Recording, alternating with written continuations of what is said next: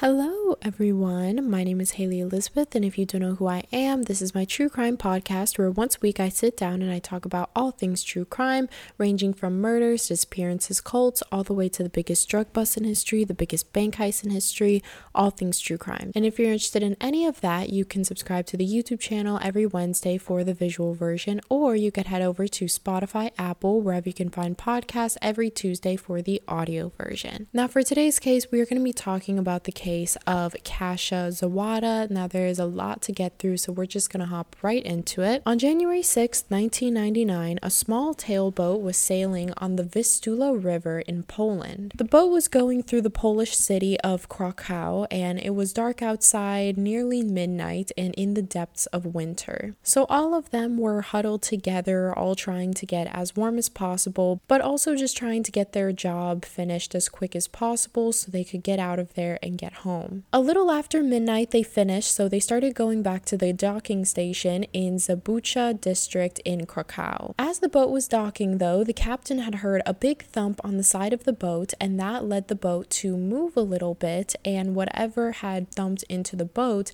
had caught into the propeller. Now, this wasn't really odd because there were a lot of people that would unfortunately just throw garbage into the river, so they were constantly getting garbage sucked up into their propeller or sometimes random materials and excess things that fall off of other boats and land in the water also get caught in the propellers.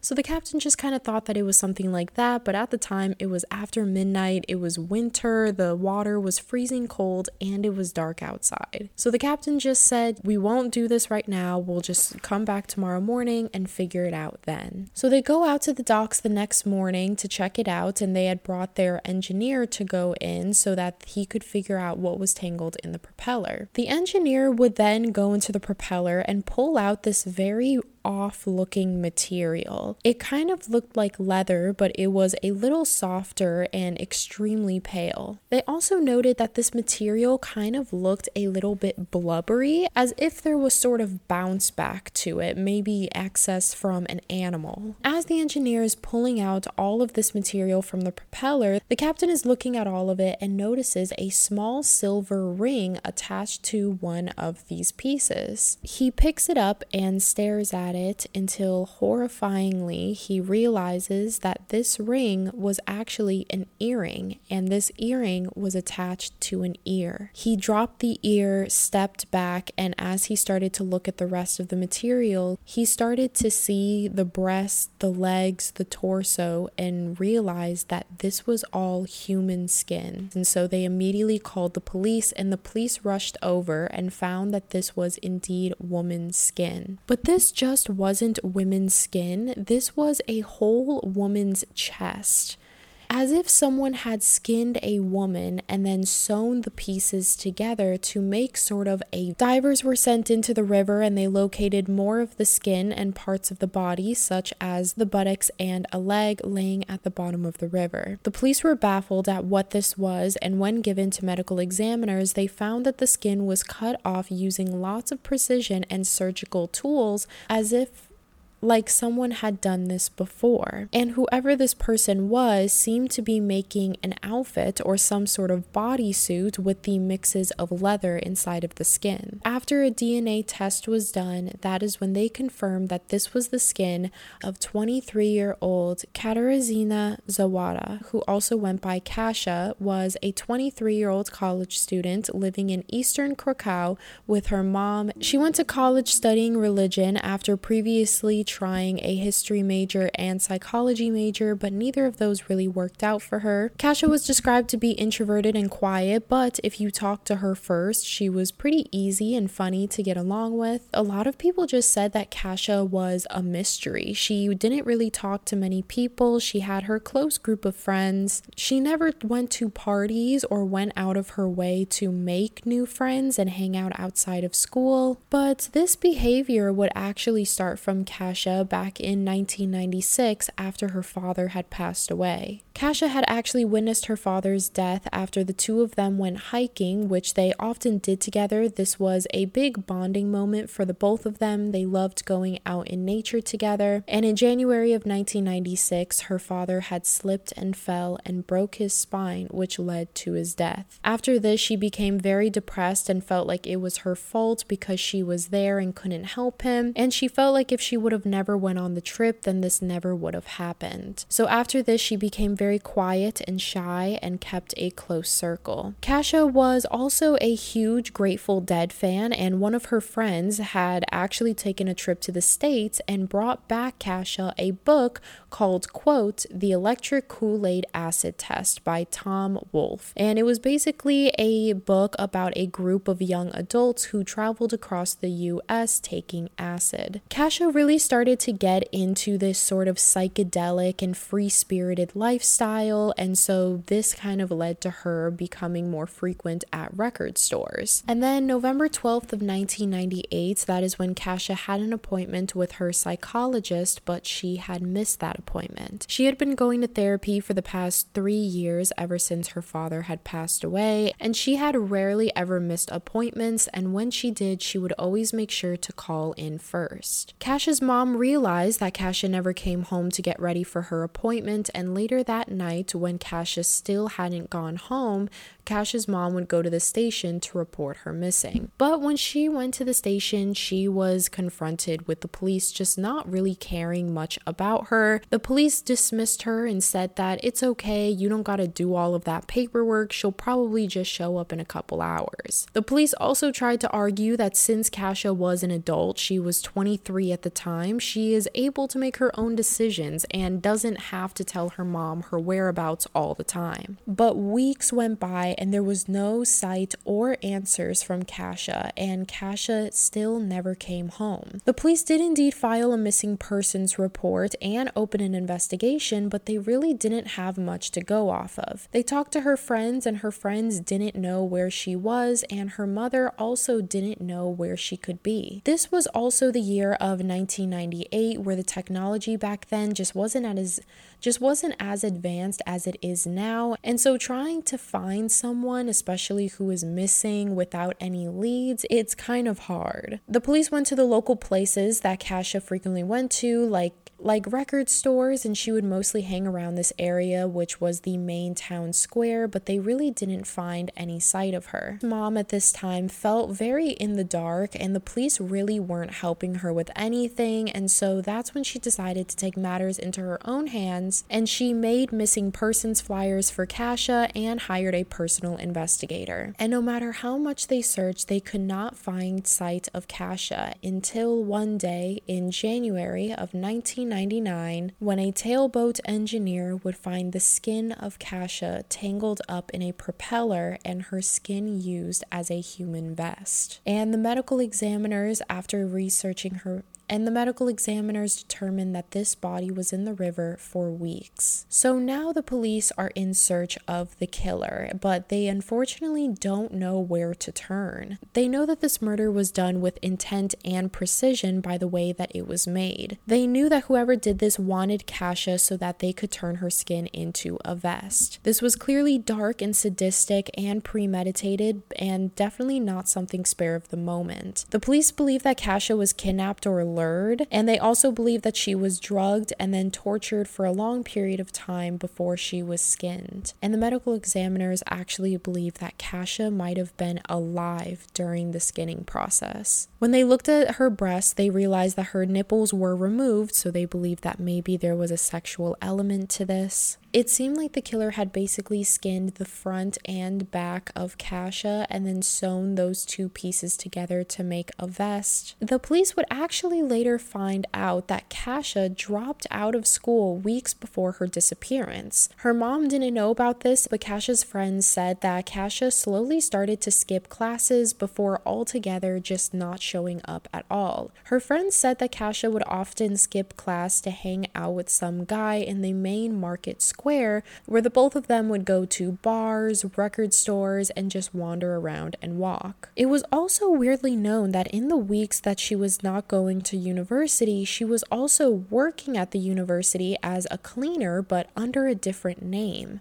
When Kasha first went missing, her missing persons posters were posted all over the university, and a couple of the cleaners there said that they noticed this girl, Kasha, and she was actually a cleaner there, and they had known her because she had been working there for a couple weeks. But they told him that she didn't go by the name Kasha, she actually went by the name Angie. In the weeks following to her disappearance, Kasha had dyed her hair black, she began losing weight, and changed her style, which was now more more 90s grunge and rock. She was also seen taking train rides outside of the city to meet with this mystery man, more in the cottages and countryside of Poland. But none of her friends really knew who this man was. As I said, Kasia was mysterious and didn't really talk about herself to people. She had a close group of friends, but even to that close group of friends, she wouldn't ever go into detail about her life. And the police actually did have a suspect outside of the city that had a history of harassing women and stalking them with binoculars. He also had a history of buying and wearing women's underwear and was seen visiting Kasha's grave many times. He would go and leave a candle, and as soon as it would run out, he would go out there and replace it. He was also seen burying letters next to her grave.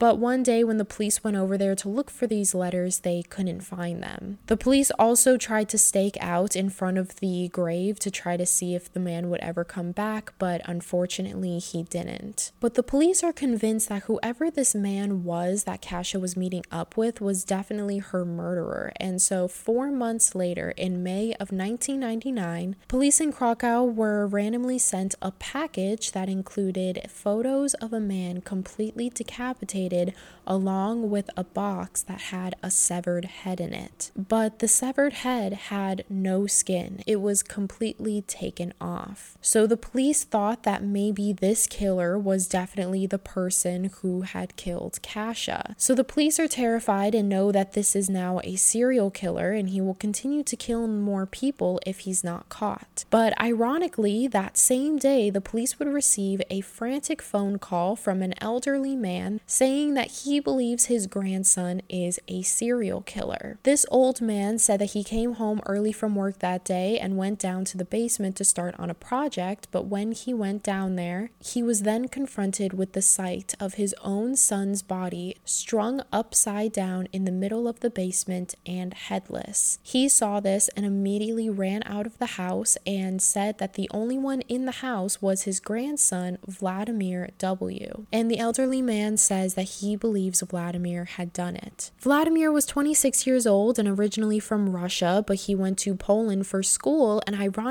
went to the same college that Kasha did. Vladimir lived with his father and his father's father, so his grandfather, but Vladimir didn't really get along with his dad. He mostly got along with his grandfather. Vladimir's grandfather would then say that the last time that he saw his son, so Vladimir's father, was that morning when the both of them went to breakfast. He said that that morning when they went to breakfast, they met up at this park bench and he showed up wearing a big balaclava and he showed up wearing his usual trench coat and hat, but he was also wearing a huge balaclava the entire time. Even when they went into the restaurant to have breakfast together, he spoke very softly and in an odd tone and never removed the balaclava. The police would later report to the house where they would then arrest Vlad and take him into the station. Vladimir was an open book. He did not try to dismiss anything or try to say he didn't do it. He said that that morning, him and his father had gotten into an argument over something that his father did as revenge to Vladimir, but he didn't go into detail what that was. While his grandfather was out, that is when Vladimir would lure his father to the basement and stun him with a stun gun. He stunned him with a stun gun until his father was on the ground, and then Vlad pulled out a knife and began to stab his father to death. Once his father was dead, that's when he strung him upside down, cut off his head, and drained his head and cut off the skin of the head. He then put the skinless head in a box after including photos of his father's decapitated body. And it was believed that between the times of Vladimir having his father's body upside down and him decapitating his father, during that time frame, he wasn't in the basement for some reason, and that's when the grandfather had discovered the body and immediately called the police afterwards. And then that's when Vladimir would put his father's skinless head into a box and ship that box off to the police station with a bunch of salt in it because salt actually helps slow down the decomposing process. After this, Vladimir would take the skin from the head and make a mask out of his father's face. And while he was in the process of making this mask, that's when his grandfather would call the house and ask Vladimir, Hey, where's your father? Because he was supposed to meet up with me at this park bench for breakfast, but he's not here. Like, can you ask him if he's almost ready? And that's when Vladimir says, Yeah, he's right here. I'll let him know, and he'll be down there in about 10 minutes. Now, as I just said, Vladimir's father is dead. He's currently strung upside down in the basement. And so that's when Vladimir would go down to the basement, put on the mask of his father's face that he just made, put on his father's trench coat, put on a huge balaclava and his father's top hat on top of that. And Vladimir would then walk to the park bench with the skin of his father's face still on his face and go to meet up with his grandfather. Now, his grandfather was extremely old, so he had very poor eyesight and very bad hearing. And so, when he saw Vladimir, who was wearing his father's face, walk up to him, to him, it just did seem like his son, but he was so confused as to why his son was wearing the balaclava the whole time and speaking in a really weird voice. And so, that morning, when the grandfather had went to breakfast with his his son, it wasn't actually his son. It was actually his grandson wearing the skin of his son. Shortly after they'd gotten this call from the grandfather, that is when they received the package and the pictures from Vladimir. So when they went back to the house, Vladimir had actually just gotten there because he had just gotten back from the police station after dropping off the package and the photos. So they caught up with him pretty quickly and arrested him immediately. They arrest Vladimir and charge him with the murder of his father, but he said that the act of him wearing his dad's face outside and around the public was something he did to see if he could pull it off, and he did. The court decided to give him life in prison, and after five years, he requested to be sent back to his home in Russia. Now, police at first assumed that this was the killer of Kasha because it only makes sense, but unfortunately, he wasn't the killer. The timelines of Vladimir and Kasha did not really line up up. Although they did go to the same school, they were in different years. And surprisingly, Vladimir had pretty good attendance for his school. And so there were a lot of times where he would show up to a full days of school while Kasha had skipped out of class. So there would be no way that Kasha would be skipping class to hang out with Vladimir because Vladimir was currently in class when she wasn't. And this was the police's first suspect, but turns out it was just another dead end. Years went by, and as tech started to become more and more advanced in the early 2000s, that's when the police were able to gather more info. The medical examiners noticed that Kasha had vegetation on her body that seemed to be from outside the city. They also concluded that she was definitely beaten by someone trained in martial arts with the bruising on her body. And in 2017, 20 years later, a big break was finally made in the case. An anonymous letter was sent to the police by a guy saying his friend, who was 52 year old Robert Janczewski, was the murderer of Kasha. The police had showed up to the home of Robert to ask him questions, and all the police simply asked Robert was, Hey, we're here to ask you a couple of questions about a woman named Kasha. And immediately after that, Robert started to get extremely defensive. Like, if he didn't know who Kasha was, he simply would have just been like, Oh, I don't know who that is. Like, can you tell me more information? And the police were not being like aggressive or anything. They were simply just at his house to ask him a few questions about it, but Robert became extremely defensive. He kept on saying he had no clue who Kasha was, he didn't have anything to do with it without specifying what it is. He said that he didn't know why the police were there, that the police had no right to be there, and he basically just shut the door on the police's face and told them to leave. So, after that interaction, which was extremely suspicious, the police start looking a little bit into Robert's history. Robert Janczewski was living in Krakow, Poland at the time with his mother. His dad was a poet who left his mom for another woman, so it's basically just been him and his mom for a good chunk of his life. His family growing up was super religious, but they were also very physically and emotionally abusive. Robert was an only child, so all of the anger his parents felt, they usually took out on him. When looking into Robert's criminal history, however, they were surprised to see that they didn't find much. All they found was two assaults back in the 90s, but both times he was the victim, which in return, after these assaults, he started picking up martial arts classes as a way to defend himself. He later joined the military, and after serving a couple years there, he came home and got a job at a morgue where his job was to dissect human corpses. He also went to the Krakow Zoology Institute where he learned how animal skins were prepared for taxidermy.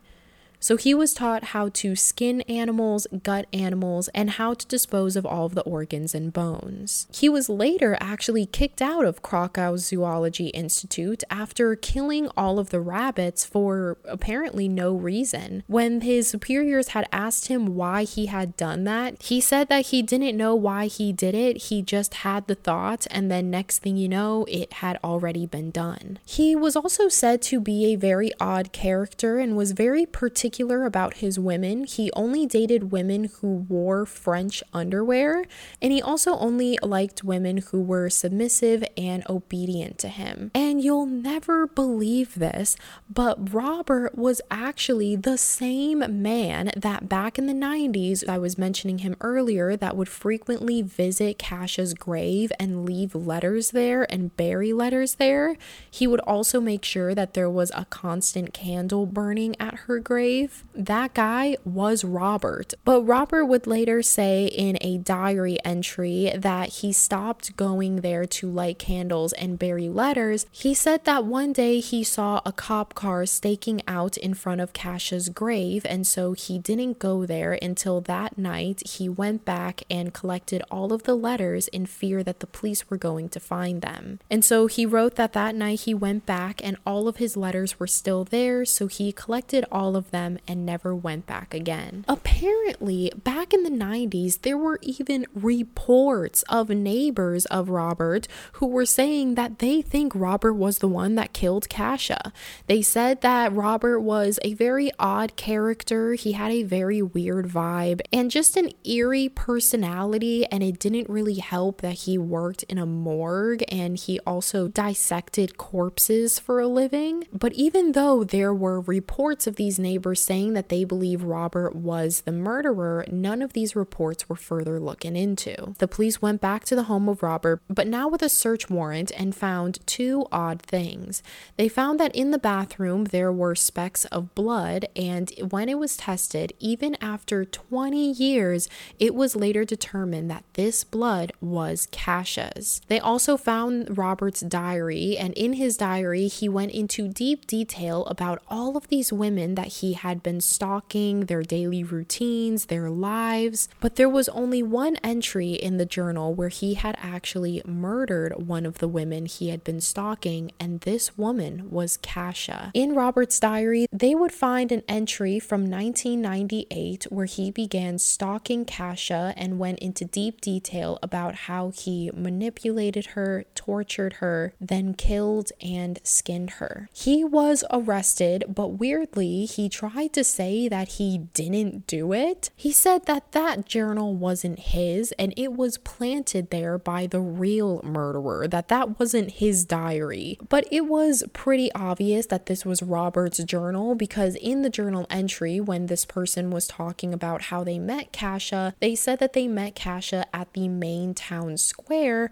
And during the 90s, Robert had a job in main town square at a clothing store. In the journal entries, Robert wrote that he worked in the main town square at a clothing store. Kasha would frequent at the bars, record shops, and hung around. And one day she had gone into the clothing store that he worked at, and that's where they met.